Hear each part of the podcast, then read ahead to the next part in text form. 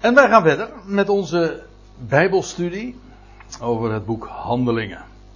Op deze gedenkwaardige datum. Althans, voor sommige mensen is dat dan het geval. Hè? En wij hebben inmiddels een punt gezet achter de bespreking van de eerste 18 hoofdstukken van Handelingen. En dat betekent dus dat we vanavond verder gaan in het 19e hoofdstuk. En dat is ook weer een flinke kluif. Want welgeteld zijn dat 40 versen. En ik kan u nu al voorspellen, dat gaan we niet redden. Dat heb ik trouwens ook niet allemaal zo direct voorbereid, dus dat komt goed uit. Laat ik eerst even terugblikken op wat we de voorgaande keer hebben gezien. Kan je het goed zien, Menno? Ja. En, want ik beperk me dan maar eventjes tot het terugblikken op de laatste avond. Wat we toen zagen is dat in het laatste gedeelte dus van Handelingen 18, pardon, dat Paulus van uh, uit Korinthe de oversteek maakt. Hier ziet u, dit is Agaïe, dat groene deel Agaïe, waar je in de brieven heel dikwijls melding van vindt. Hij bevond zich in Korinthe, dat is Handelingen 18 dus, en dan maakt hij de oversteek naar Efeze. Hij passeert dus de beroemde Griekse eilanden en hij komt hier terecht. En vervolgens laat hij hier Priscilla en Aquila achter, die hij eerder had uh, ontmoet. En met wie hij ook anderhalf jaar heeft samengewerkt in Korinthe. Maar goed, ze reizen dus met z'n drieën, eigenlijk met nog meer, naar Efeze. Daar laat hij Priscilla en Aquila achter.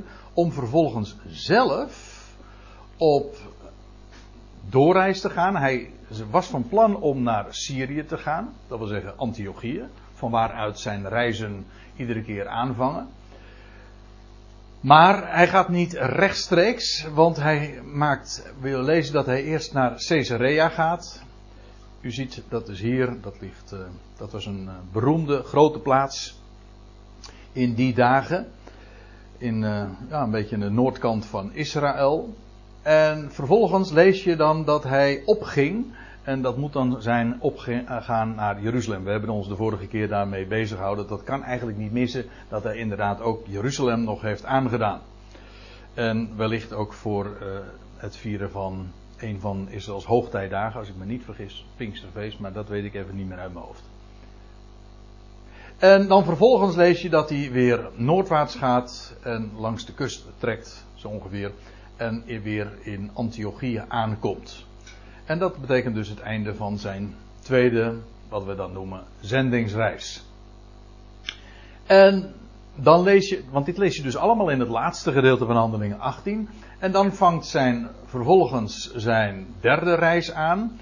Want als hij dan enige tijd actief is geweest in Antiochië, dan gaat hij vervolgens door de streken van Galatië ja, dat kan ook wat noordelijker geweest zijn, maar in ieder geval uh, ja, deze gebieden.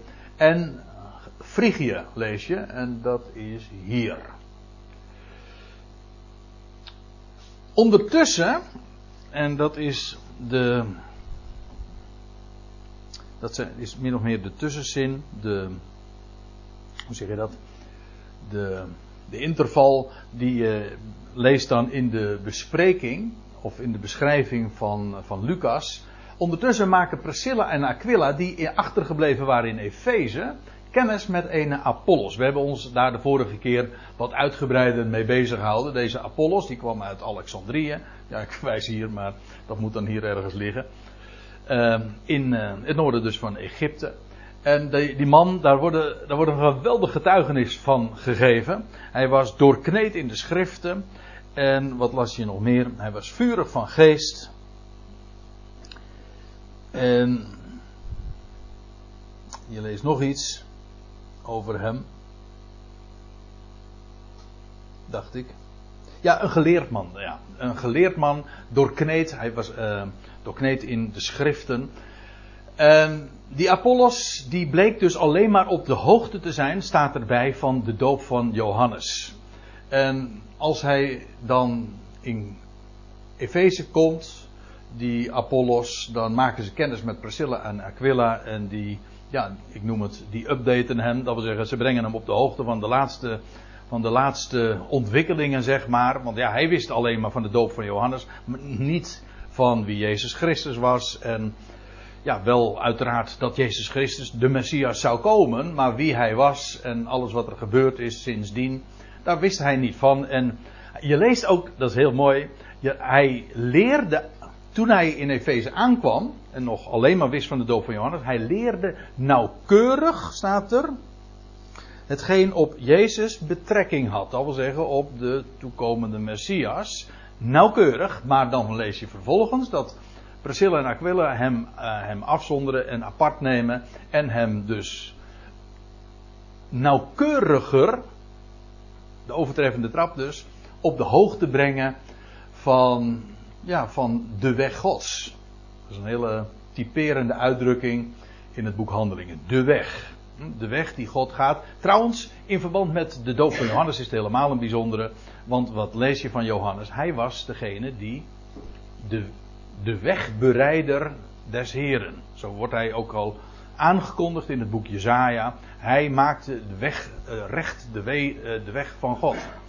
Dus ja, die weg Gods, dat is in feite ook een uitdrukking die ontleend is aan de, aan de Hebreeuwse profeten. En Johannes, wel, die heeft de weg bereid.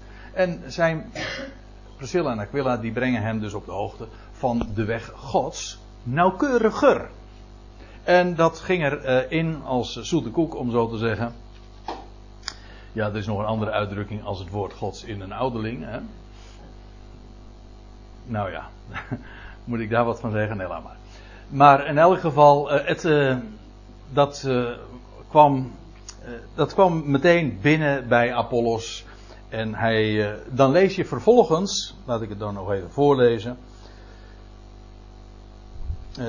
dat hij uh, ja, nog het plan maakt om naar Korinthe te gaan. En als hij dan in Korinthe is aangekomen, dan staat er dit.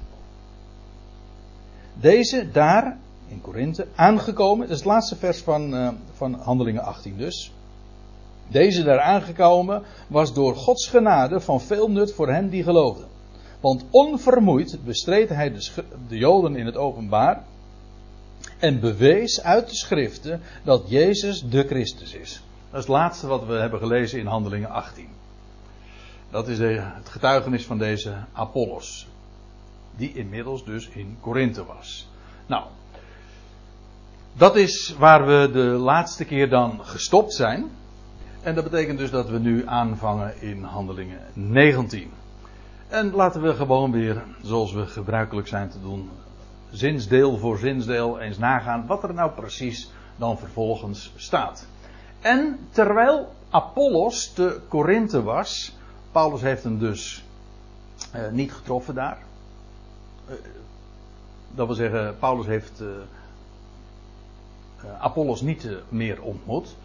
Terwijl Apollos te Korinthe was, dat was in het voorgaande beschreven, geschiedde het dat Paulus na door de bovenlanden gereisd te zijn, te Efeze kwam. De bovenlanden, u ziet dat letterlijk staat er in hier in de interlineair de hoger gelegen delen. En dat is, betekent in de praktijk dan gewoon landinwaarts. Dat wil zeggen, vanaf de kust bezien is het hoger gelegen. Trouwens, vanaf de kust, daar lag Efeze. Dat was aan de, aan de kustkant. En Paulus was dus, we hebben, ik heb het zojuist eventjes ook op het kaartje laten zien. Hij was door de bovenlanden gereisd. Het is allemaal bergachtig gebied, hoger gelegen delen. En dan vervolgens komt hij te Efeze aan.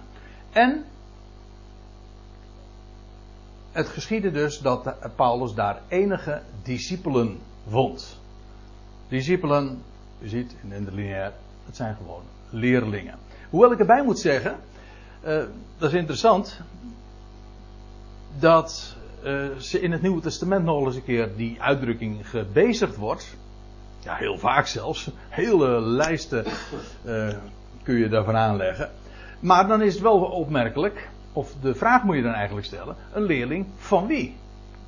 Dat is interessant, want In dit geval, dat blijkt uit het vervolg, gaat het om leerlingen, discipelen van Johannes. Ik zal u een voorbeeld geven. Je leest in Marcus 2, daar staat in vers 18, en zij, dat zijn dan de discipelen van, ja, van Jezus, Jezus' eigen discipelen, zij kwamen en zeiden tot hem, Jezus, waarom vasten de discipelen van Johannes en de discipelen, of de leerlingen dus, van de fariseeën wel, en uw discipelen niet. Hier vind je dus drie soorten discipelen. Drie soorten leerlingen. Leerlingen van Johannes, leerlingen van de Fariseeën en leerlingen van Jezus. En het moet dus uit het verband blijken, als daar gesproken wordt over de leerlingen, uh, over wie het dan gaat. We zullen trouwens later vanavond, tenminste ik hoop dat we daar nog komen, of ik vermoed dat we daar nog wel komen, we zullen dan ook nog over Paulus leerlingen lezen. Dus, en uh, in die uh, categorie uh, schaar ik mijzelf. Hè? En ik hoop u ook. Hè? In de leerschool van, ja, van Tyrannus, maar ik bedoel de leerschool van, van Paulus. De leermeester van de natieën, lees je. Wel, en wij zijn zijn leerlingen. Zijn discipelen van Paulus dus. Maar goed, dat is hier even niet aan de orde. Hier gaat het dus heel uitdrukkelijk, dat blijkt duidelijk, om discipelen van Johannes. Paulus treft daar dus enkele van zulke discipelen en hij zei tot hen, en dit is een eigenaardig gedeelte. Is een van de meest eigenaardige gedeeltes van het uh, hele boek Handelingen, lijkt mij, wat we nu zullen lezen. En ik denk ook zeer misverstaan. En laten we het maar eens een keer goed uh, tot ons doordringen en schrift met schrift vergelijken waar het nu eigenlijk om gaat. En hij zei tot hen: Hebt gij de Heilige Geest, of dat, dat bepaalde lidwoord staat er eigenlijk helemaal niet. Hebt gij Heilige Geest? De hele manier waarop dit geformuleerd wordt, de, en dan die hoofdletter H en die hoofdletter G, daar zit in wezen nog, dat zijn allemaal sporen nog van de Triniteitsleer. Van de drie-eenheidsleer. Dat wil zeggen, de Heilige Geest is dan een, de naam van een van de drie personen van de Godheid. Ik kan het haast niet over mijn lippen verkrijgen. Eh, want dat kan natuurlijk helemaal niet. Want we, voor ons nogthans is er maar één God. De Vader. Nietwaar? Maar de wijze waarop men dat dan noteert. En, uh, en met die hoofdletter. Dat, uh, met die hoofdletters zo. Dat, dat verraadt nog die sporen. Maar er staat gewoon, hebt gij heilige geest. U moet zich realiseren, hier staat gewoon heilige pneuma. Heilige adem, zou je zelfs nog kunnen vertalen. Want het woordje pneuma, dat is geest, dat is adem, dat is wind ook. Het is allemaal dezelfde gedachte. Eigenlijk is geest een verzamelnaam voor alles wat je niet kunt zien. Je ziet wel de uitwerking, dat zegt de Heer Jezus ook tegen Nicodemus. Maar de wind, de pneuma, kun je niet zien. Dat is eigenlijk, het zegt er eigenlijk niet zozeer, als je het hebt over geest, dan heb je dus niet zozeer over iets uh, wat je kan aanwijzen. Uh, maar het zegt meer iets over ons handicap. Het ons onvermogen om het te zien. Te zien. Ik zeg nu je kunt het wel, je kunt de geest wel horen. En eventueel ook voelen, maar niet zien. Dat is onmogelijk. En als u daar meer over wil uh, weten, dan moet je dat uh, gesprek van Jezus met Nicodemus maar eens nalezen. Vooral dat, het begin van het gesprek gaat daar helemaal over. Maar nu even die, terugkomend op die vraag die, Jezus, die Paulus dan stelt als hij daar in Efeze komt. Als hij die discipelen aantreft, die leerlingen. Hij zegt, hij vraagt dan dit. Hebben jullie heilige geest ontvangen? Kijk, die gasten, die, die discipelen, laat ik het even eerbiedig zeggen, die, deze mensen, die wisten natuurlijk wel van Heilige Geest. Ja, als zij op de hoogte waren van de, van de doop van Johannes, wat we straks zullen zien, dan wisten ze ook van Heilige Geest. Want dat is precies wat, wat Johannes had aangekondigd. Hè? Johannes had, Lucas 3, vers 16. Dat is weer eens wat anders dan Johannes 3, vers 16. Hè? Uh, Lucas 3, vers 16, daar lees je Johannes. Daar gaat het over Johannes de Doper. Hij zei tot allen: Ik doop u in water, doch hij komt. Op die uitdrukking trouwens later vanavond nog even terug. Doch hij komt die sterker is dan ik, wiens schoenriem ik niet waardig ben los te maken. Die zal u dopen in heilige geest en vuur. Nou, die laatste uitdrukking laat ik even hier rusten. Of dat positief of negatief, of misschien beide is. Maar het gaat eventjes natuurlijk om die Heilige Geest. Waar Johannes dus al over sprak. Hij zei: Ik doop in water. Maar dat verwijst naar hem die gaat, zal dopen. Op een, op een veel grotere wijze. Die is veel sterker is dan ik. Die zal u dopen, jullie dopen. In, niet met. Ja, ik heb het expres eventjes in, uh, in, in schuinschrift geschreven. Waarom? Omdat in de gewone, de meeste vertalingen staat hier iedere keer met. Ik, doop u met water. Daar, daar, zit trouwens weer de leer van de kinderdoop achter. Dus van de besprenkeling. Je doopt met. Maar het is gewoon dopen in. Dat is altijd. Dat is het voorzetsel wat altijd in dat verband gebruikt wordt. En ik zal u dopen in Heilige Geest. Nu vraagt Jo Paulus dus. Hij zei tot hen: hebben jullie Heilige Geest ontvangen? Die, welke Heilige Geest? Nou, die Heilige Geest die Johannes ooit aankondigde. Namelijk degene die zou dopen in Heilige Geest, die na hem zou komen. Maar eer dan hij was, dat dan weer wel. Hebt gij Heilige Geest ontvangen toen gij tot geloof kwaamt? Dat is een hele mond vol. Uh, in, in, onze, in onze vertaling. Maar als u nou kijkt. dat is het leuke van is een interlineair nietwaar. Uh, het is daar één woord. Het staat gewoon gelovende. Zo zeg je dat natuurlijk niet zo makkelijk in het Nederlands. Eigenlijk terwijl jullie tot geloof kwamen of zo. Nee, ik heb u al eerder gezegd. Het is niet tot geloof komen. Als je al dat woord zou willen gebruiken, komen, dan is het niet je komt tot geloof, maar geloof komt tot jou. Maar uh, in dit verband moet ik eigenlijk erbij zeggen: het is gewoon toen jullie gelovig werden, dat is het. Gelovende, terwijl jullie geloofden. En dat is een eigenaardige vraag. Dat is typisch iets wat thuis hoort in het boek Handelingen. Want als de Heilige Geest over mensen komt, dan, dan was dat een zichtbare manifestatie. Per definitie, dat, ook dat zal ik uh, laten zien. Maar dan begrijp je ook waarom Paulus die vraag stelt. Hij zegt: Hebben jullie Heilige Geest ontvangen toen jullie gelovig werden? Gelovende. En nou laten we, voordat ik daar nog wat meer over vertel, en dat we daar nog wat dieper in gaan spitten. Eerst eventjes nog dit vers verder lezen. Doch, zij zeiden, als antwoord, wij hebben zelfs niet gehoord dat er een heilige geest is. Ik heb die woorden er een uh, doorgestreept, want die staan er niet. Want dit suggereert namelijk dat zij helemaal geen idee hadden. Hè? Heilige geest? Bestaat er een heilige geest? Nou, dat is onzinnig.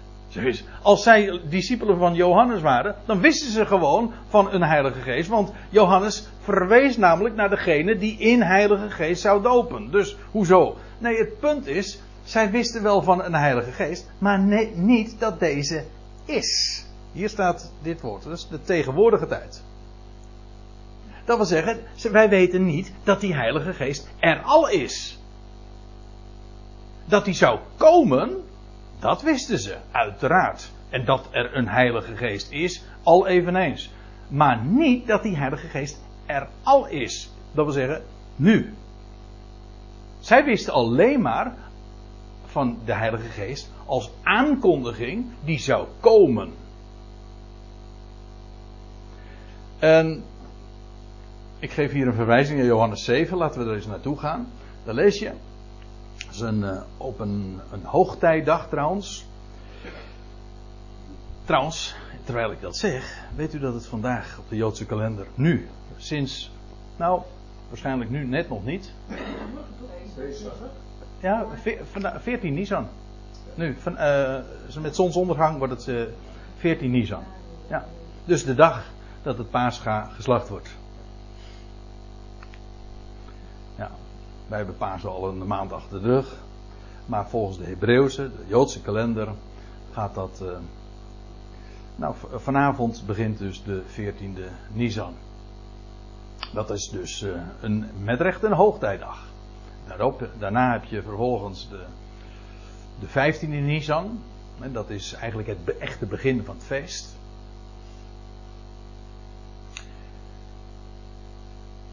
Maar goed, dat even terzijde.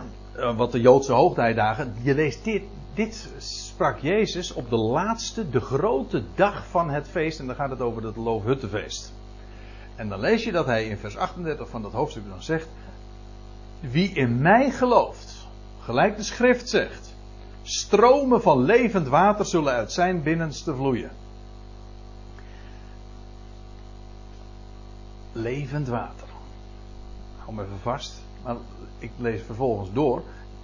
Ik moet er trouwens bij zeggen, je we weten dat dit plaatsvond. Jezus zegt dat niet zomaar, maar dit is ook naar aanleiding van een waterprocessie. Dat plaatsvond vanuit vanaf de tempel naar het, uh, naar het badwater van Siloam. Er werd er water ge, ge, zeg je dat? gesprenkeld zeg maar, op, de, op de hele route.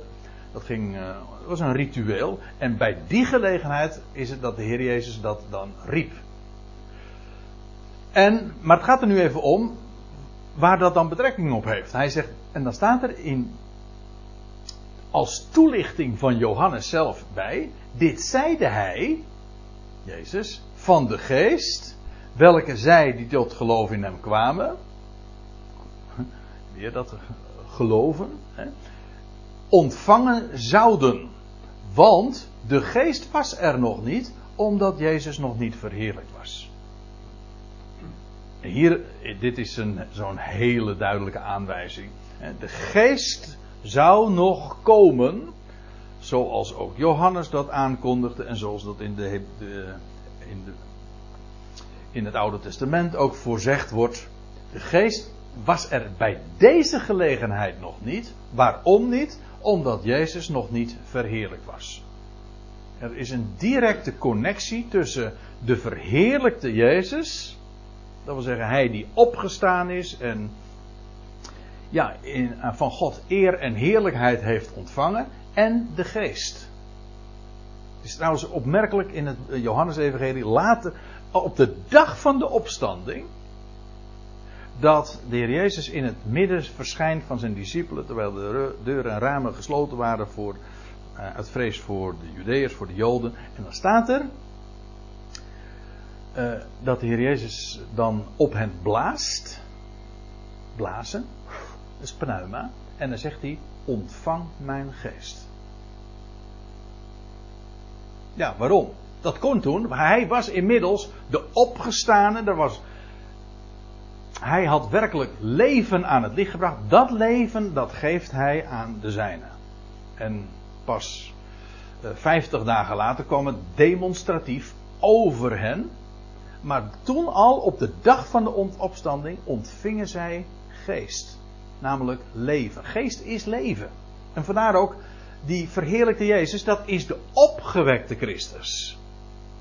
En hij kan leven geven. Wij zeggen iemand die sterft, die geeft de geest. Ja, maar dat is sterven. Dat is dus uh, dat sterfelijke leven. Dan geef je de geest. Maar Jezus gaf hier de geest. Of nee, sorry, bij, uh, bij gelegenheid van de opstand. Die dag. Hij gaf geest. Hij blies op hen. Dat is namelijk onvergankelijk leven. Dat is echt geest.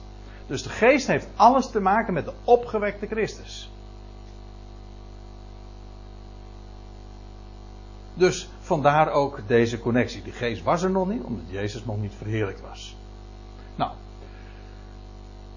En, nou goed. We gaan weer even terug naar Efeze. Daar was Paulus. En de vraag: hebben jullie de Heilige Geest ontvangen? Hm? Wij weten niet dat die. Wij hebben zelfs niet gehoord dat, er een, dat de Heilige Geest er al is. En hij zei tot hen: waarin zijn jullie dan gedoopt? Hm? Ja, dat is namelijk de volgende vraag. Wa, uh, zij kenden de doop van Christus nog niet. Welke doop is dat? Ja, dat is de doop in Heilige Geest. Hè? Maar die kenden zij nog niet.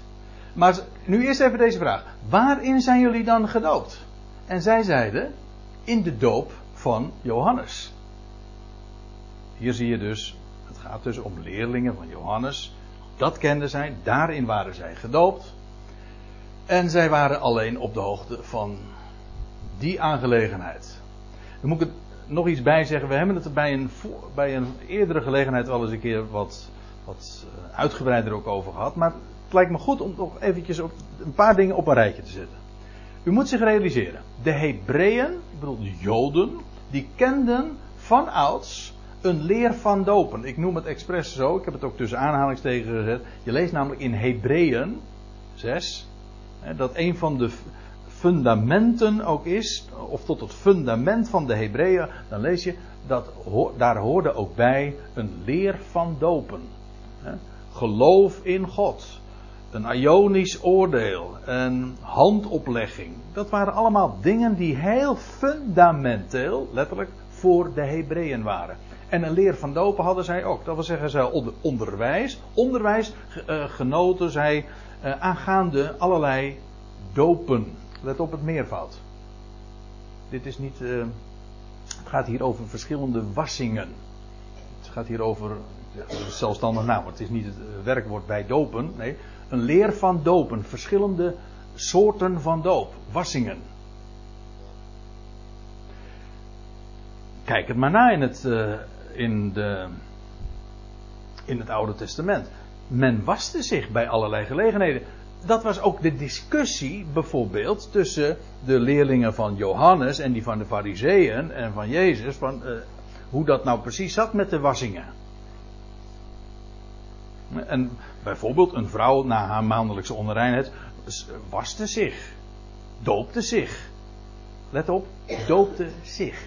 Als je, elk, als je in een, uh, een synagoge bent, komt, dan zul je daar altijd ook een fond tegenkomen. Ja, geen doopvond, maar een, gewoon een, uh, een bad. Een mikva. En dat is een een plaats waar men zich dus ritueel ook reinigt. Zich reinigt. En toen kwam Johannes en die had iets heel anders. Iets heel bijzonders. Niet dat Johannes uh, dat hij een doop verkondigde, want dat kenden ze. Ze kenden bij allerlei gelegenheden. En daar waren er ook discussies over eh, en, en verschillen van verschillende richtingen over hoe dat precies moest plaatsvinden en wanneer enzovoort. Dat waren interne kwesties. Maar toen kwam Johannes, en dat was heel revolutionair onder het volk. Namelijk, en hij ontleent zijn naam er ook aan, hij was de doper. En dat kenden ze niet. Men doopte zichzelf, maar niet dat men gedoopt werd. Dat was het unieke van Johannes doop. Johannes die predikte, wordt gedoopt. Dat wil zeggen, Johannes doopte een ander. Men liet zich dus dopen door Johannes. En dat was uniek van Johannes.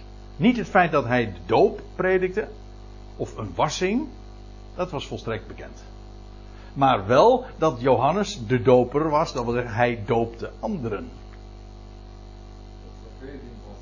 Tot, ja, ja, staat er ook nog bij. Ja. En ja, het is natuurlijk ook heel veelzeggend de locatie die hij daarvoor uitkoos. Want hij doopte in de Jordaan. Dat was diezelfde rivier waar Israël ooit doorheen getrok, weet u wel, om in het beloofde land te komen. De doodsjordaan, eigenlijk ook weer een type uiteraard van dood en van opstanding. En het feit dat, je, dat Johannes dat deed, een ander. Het hele idee was, het volk Iemand die zich liet dopen door Johannes, ja, die werd gedoopt. Dat onderging je. Zoals de doop waar Johannes naar verwijst, ook iets is wat je ondergaat. Dat doe je niet zelf, dat onderga je, je ontvangt dat.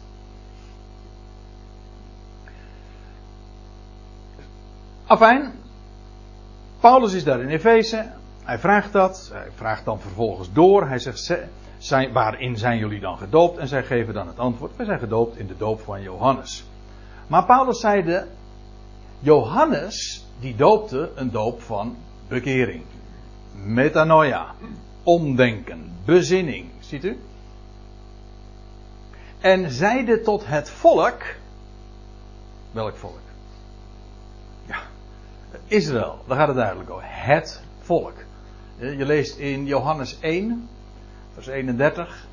En daar staat, daar is Johannes de Doper zelf ook aan het woord. En dan staat er, en zelf wist ik, zelf wist ik niet van hem, wie hij was, maar het feit dat zijn neef was.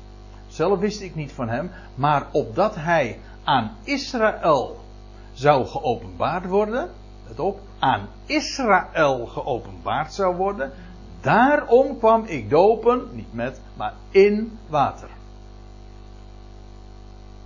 Johannes doopte, waarom? Wel opdat hij, de Messias, de Christus, aan Israël zou geopenbaard worden.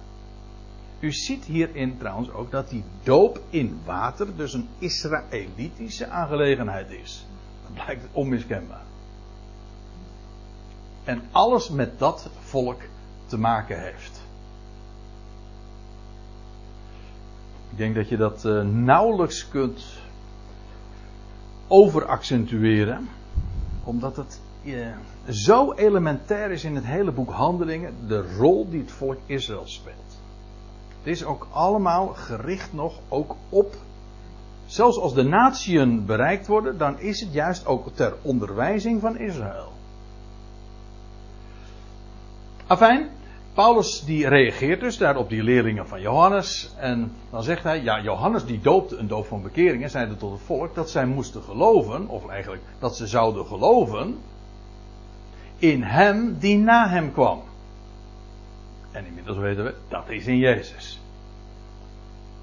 In hem die na hem kwam. Eigenlijk staat er hier, ziet u, de komende. En dat is een, eh, een standaard uitdrukking in de Bijbel. In het Oude Testament al, in de Hebreeuwse Bijbel dus. Voor de Messias. Degene die zal komen, de komende. Ik heb er eentje. Hier, Psalm 118. Dat is een hele mooie. Gezegend hij die komt. Maar staat gewoon de komende. In de naam des Heren. Wij zegenen u uit het huis des Heren. En weet u wie die komende dan is? Ja, ik heb het eventjes er niet bij, maar je zou dan eventjes één of twee versen terug moeten lezen. En dan staat er van, dat is die steen die de bouwlieden hebben afgekeurd, maar die nogthans tot een hoeksteen is geworden. Dat is die komende. En deze woorden worden natuurlijk ook gezongen als de Heer Jezus op de, op de ezel zit en afdaalt van de olijfberg richting Jeruzalem. Dan zeggen ze het ook, gezegend hij die komt in de naam des Heren. En als de Heer Jezus afscheid neemt, als een streamende reden heeft gehouden richting de fariseeën, de leidslieden van het volk, wit gepleisterde graven, Matthäus 23, en dan zegt hij, dan neemt hij officieel ook afscheid, afscheid van het volk. Hij zegt, jullie zullen me niet meer zien. Vanaf nu. Ik, dit is het laatste vers uit Matthäus 23. Het zijn de laatste woorden die hij ook aan het volk adresseert. Hij zegt, jullie zullen me niet meer zien vanaf nu. Totdat gij zult zeggen, gezegend hij die komt in de naam des Heren. Dat wil zeggen, voorlopig zul je me niet meer zien, maar het heeft een totdat. Als jullie als volk zullen gaan zeggen: Gezegend hij die komt. De komende. Dus hij komt weer terug. Dat is nog steeds toekomst. Dus is hij nou gekomen of komt hij nog? Nou, die vraag kun je niet zo beantwoorden. Het is namelijk beide waar. Hij is gekomen. En hij komt. De komst van de Joodse Messias valt dus samen met de wederkomst van Christus. Ja, dat is heb er nog één. In Lucas 7, dan lees je. En Johannes riep. Hier gaat het weer over Johannes de Doper. En Johannes de Doper riep een tweetal van zijn discipelen, leerlingen, tot zich. En zond hen naar de Heer om te zeggen: Bent u het nou die komen zou? De komende? Of hebben wij een ander te verwachten? Dus Johannes die maakte wel weg de, de, of die maakte recht de weg des Heren. Hij verwees naar de Messias die zou komen. Maar gedurende zijn bediening was hij in aanvang in elk geval er niet zeker van wie dat zou zijn. Alles wees er dus op dat het inderdaad Jezus was voor hem. Maar er was twijfel. Vandaar ook dat hij de naam dan ook niet noemt. In aanvang. Later, uh, dan lees je dat hij uh, wel wijst op zijn neef, de Heer Jezus. En dan zegt hij: Zie het Lam Gods. Dat wel. Maar hier wist hij dat niet. Vandaar ook dat die vraag. Maar let even op die uitdrukking: de komende. Hè, die komen zou. Dat is een echt een messiaanse uitdrukking uit de, ja, die rechtstreeks uit de Hebreeuwse Bijbel komt. Nou, weer even terug. U ziet, ik zit nogal wat heen en weer te bladeren zo. Maar dat doe ik ook om, om het scherp te krijgen. Ik herhaal even. Maar Paulus zeide, Johannes doopte een doop van bekering en zeide tot het volk dat ze zouden geloven in hem die na hem kwam. Dat wil zeggen, dat is in Jezus dus. En toen zij dit hoorden, lieten zij zich dopen. Nou is het een hele uh, lastige kwestie. Want wie zijn nou die zij? Ja, u zegt, dat is toch logisch? Nou, hè? Die twaalf man, ja. Uh, maar er zijn er ook, als je de Concordant Commentary, en als ik me niet vergis, de, de Companion Bible van Bullinger, die zeggen, uh, nee, het waren niet twaalf man, dat, die zei hier, dat zijn degenen die Johannes aansprak toen hij predikte. Kijk, hier dus, uh, Johannes doopte een doop van bekering en zeide tot het volk. En zij moesten geloven in hem die na hem kwam, dat is in Jezus. En toen zij dit hoorden, lieten zij zich dopen. Hm? En die zij zouden dan zijn het volk tot wie Johannes sprak. Ik denk het niet. Ja, ik dacht het ook hoor. Ik moet u eh, eerlijkheidshalve zeggen. Zo zie je. Uh, ja, als je, studie als je bijbelstudie doet, dan uh, moet je wel eens een keertje je, je gedachten over iets herzien. Maar ik geloof inderdaad dat het hier gaat uh, over deze discipelen in Efeze. Ik, ik kom er straks nog even op terug. Maar in ieder, ik moet er e- nu eerst even op wijzen dat dit er niet staat. Ik heb er nu al diverse keren tijdens de studies in, over het boek Handelingen op gewezen. Dat hoewel de vertalingen stevast weergeven, ze lieten zich dopen, dat staat er niet. Er staat, zij werden gedoopt. Of zij worden gedoopt. Hè? De, de aorist, hè? een foto, hè? wordt er genomen, zeg ik altijd. Gewoon het feit wordt gesteld.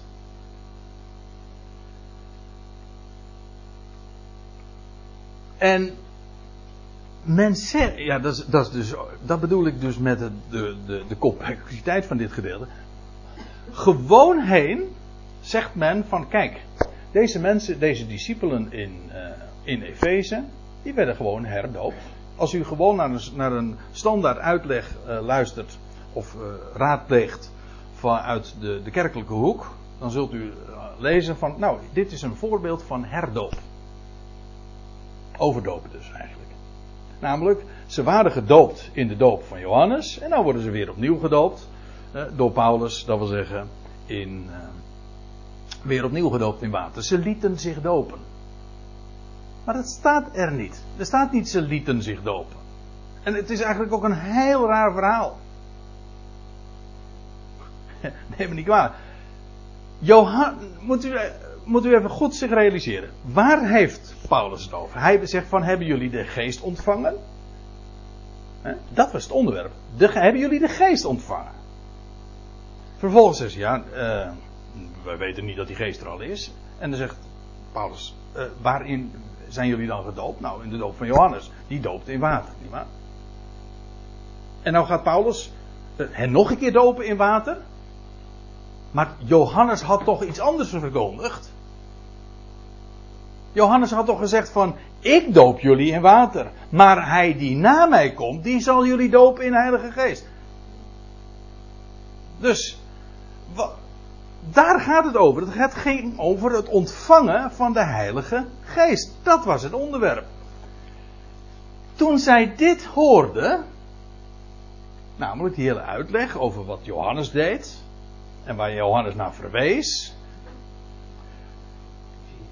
toen werden zij gedoopt. Dit is geen herdoop in water, want waar is dat goed voor? Weer een, opnieuw een ritueel. Nee, Johannes had juist gewezen op hem die zou dopen in geest. Dat was het onderwerp. En dat is zo logisch. Zij werden gedoopt in de naam van de Heer Jezus. Zij hoorden, kijk, zij hoorden de naam van de Heer Jezus nu. Ze wisten dat de Messias zou komen. Ze waren leerlingen van Johannes. Ze waren gedoopt in de doop van Johannes. Ze waren gedoopt in water. En nu hoorden ze over de Heer Jezus. Dat wil zeggen, de opgewekte, Jezus, die Heer is. Hij is gemaakt door God tot Heer en tot Christus. Dat verwijst naar zijn opstanding. Wel, zij horen van de naam van de Heer Jezus en ze worden daarin gedoopt. Ja, en, nou en dan is de volgende vraag: hoe dan wel? Nou, dat wordt dan vervolgens in het volgende vers gezegd. Dan krijg je dit. En toen Paulus hun de handen oplegde, kwam de Heilige Geest over hen. Alsjeblieft. Dat is die doop in de naam van de Heer Jezus. En dit is logisch. Het is niet logisch dat deze, mens, deze leerlingen van Johannes, die al gedoopt waren in water, nu nog eens een keertje gedoopt worden in water. Johannes had juist verteld van, van een, een andere doop. En dan zeggen ze, ja, ze, kijk, dat is, ik vond het haast, het is haast lachwekkend. Ik vind het echt lachwekkend. Dat je, eh, ik las het in de studiebijbel, waar ik overigens met groot respect over spreek. Maar deze uitleg, zeggen van ja, deze mensen waren nog niet op de hoogte van de christelijke doop. Dan denk ik, nee, dank je de koekoek. Ze waren inderdaad niet op de hoogte van de christelijke doop. Maar wat is de christelijke doop? Dan zeggen ze, ja, dat is een doop in water. Ik zeg, nou, dat is helemaal geen doop in water. Dat is wat Johannes deed. Die doopte in water. De christelijke doop, daar komt geen druppel water bij te pas. Dat is een doop in geest. Dat is nou precies wat Johannes toch voor zegt, hè? Of voor zij, hoe zeg je dat? Namelijk dat hij zou komen die in geest zou dopen. En dat is wat hier gebeurde. Nou horen ze inderdaad de naam van Jezus, die inmiddels Heer is, en vervolgens gebeurt precies dat wat Johannes had aangekondigd, namelijk ze worden gedoopt in de Heilige Geest. Ze ontvangen Gods Geest, Heilige Geest. En hoe dan wel? Wel, toen Paulus hen de handen oplegde, kwam de Heilige Geest op hen.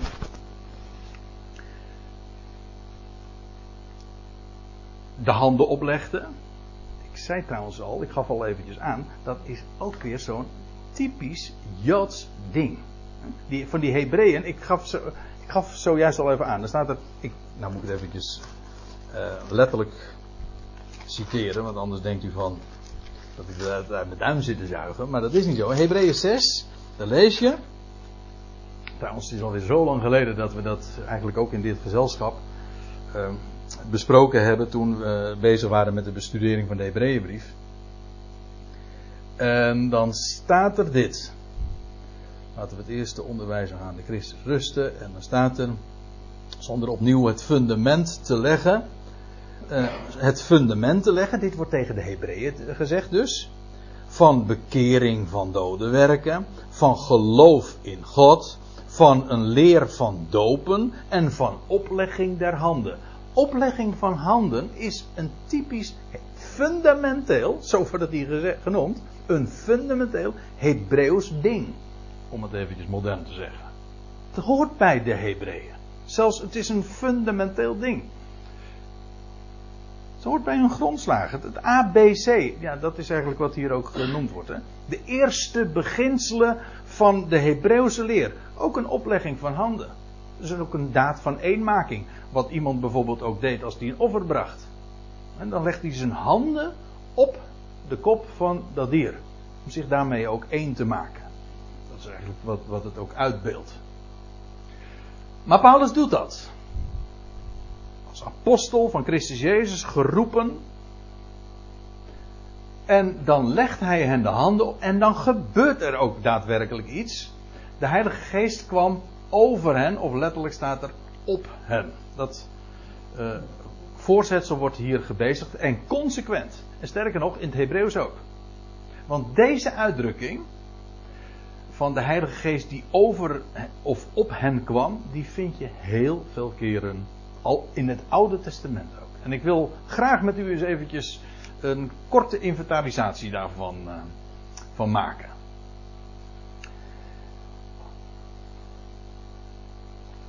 Ik wil u in de eerste plaats ook daarbij laten zien dat als je leest dat de Heilige Geest op hen kwam, dat dat iets is wat zichtbaar is. De Heilige Geest kwam niet in hen, ja, wellicht ook.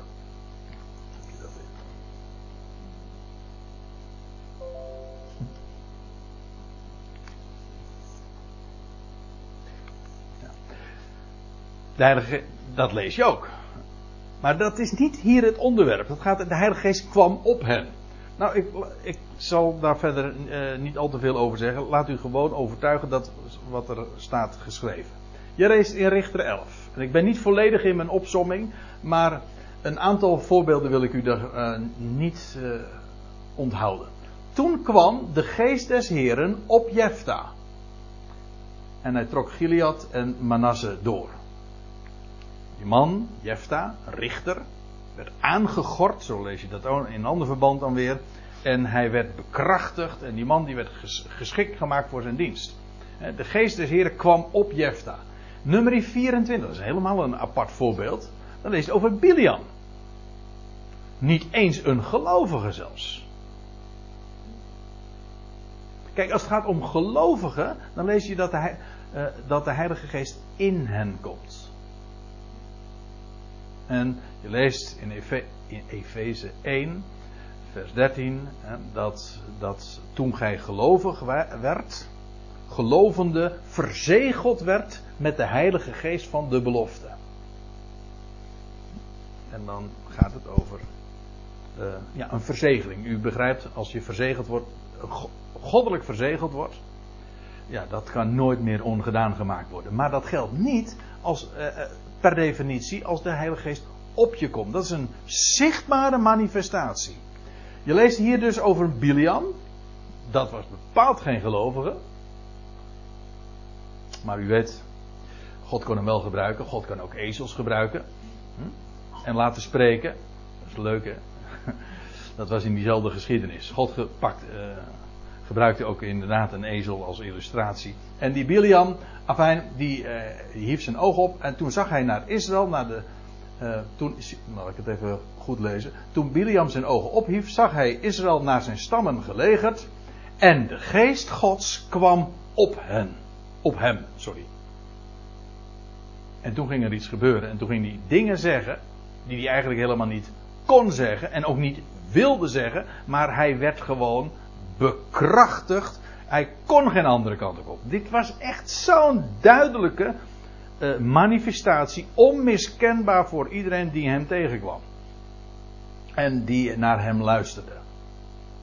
Dat blijkt dan vervolgens ook uit de profetie die hij dan uitspreekt. Nog één, 1 Samuel 19, daar lees je, toen stond Saul, koning Saul, boden om David te halen. En deze, deze die boden, die zagen een groep profeten in, zijn eigenaardige geschiedenis, een in geestvervoering met Samuel aan hun hoofd. En de geest Gods kwam op de boden ook van Saul. Zodat ook zij in geestvervoering geraakten. Nou, als u een voorbeeld wil hebben waarbij je echt duidelijk ziet dat er iets gebeurde en een zichtbare manifestatie, ongeacht de vraag wat er nou precies aan de hand was. Maar dan zie je het hier. De geest Gods kwam op de bodem van, van Saul.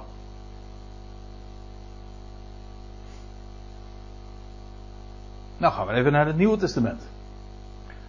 Daar lees je. In, vlak voordat de Heer Jezus dus uh, ten hemel vaart, dan lees je. Maar jullie zullen kracht ontvangen wanneer Er staat letterlijk van de Heilige Geest op u komt. Ik weet het, in de vertalingen staat over, maar er staat letterlijk op. Dat woord gebruik ik dan ook gewoon maar consequent. Wanneer van de Heilige Geest op u komt. En jullie zullen mijn getuigen zijn. Dat gij zult, dat betekent uiteraard hier niet van jullie moeten. Zoals hier, gij zult ook niet jullie, jullie moeten kracht ontvangen. Dat is gewoon een voorzegging. Jullie zullen kracht ontvangen. En jullie zullen mijn getuigen zijn. Hoezo? Wel, Heilige Geest komt op jullie. Jullie zullen mijn getuigen zijn te Jeruzalem, in heel Judea, Samaria, tot het uiterste der aarde. Dan lees ik er nog eentje. Handelingen 10.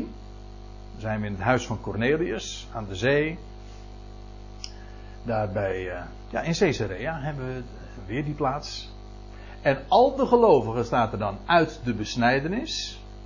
Joodse dus, de Joodse gelovigen, die met Petrus waren meegekomen, stonden verbaasd dat de gave van de Heilige Geest ook op de heidenen was uitgestort. Dat is ook een mooi woord. Hè? Als, als een plensbui, weet je wel. Dat onontkoombaar. Uitgestort. Maar ook hier weer de Heilige Geest op de, de natieën, op de, op de heidenen was uitgestort. Die, die, stonden verbaasd. Zij zagen dat gebeuren dus. Let op trouwens wat hier gebeurt. De boodschap gaat naar de natieën. Ja, ik zou zeggen, de boodschap gaat naar de zee toe. Want dat, daar gebeurde het, hè, aan de kust. Caesarea lag aan de zee. En het was eigenlijk ook een haven. De boodschap gaat naar de natieën toe. En, die, en de besnijdenis die kijkt. Die stond erbij en ze keken naar. Ze stonden verbaasd. Van die beweging. Ze hebben dat gezien. Heel demonstratief gebeurt hier iets waarbij God zijn geest geeft. En op hen komt. En op hen wordt uitgestort. En Israël ziet het. En daar was het nu juist ook allemaal voor bestemd. Israël zou zien dat het heil naar de natie zou, was gegaan. En, wat, en hoe zagen ze dat dan? Of hoe merkten ze dat dan? Wel, zij hoorden hen spreken in tongen. Eigenlijk gewoon in talen. Ik kom er straks op terug. En God groot maken. Dus dit was onmiskenbaar. Daar, vandaar die verbazing dus. Spreken in tongen, dat zullen we straks ook weer zien. Exact hetzelfde verhaal weer. Ja, maar misschien dat we er verstandig aan doen om daar straks even verder over te gaan spreken. En eerst maar eventjes uh, nu te gaan pauzeren.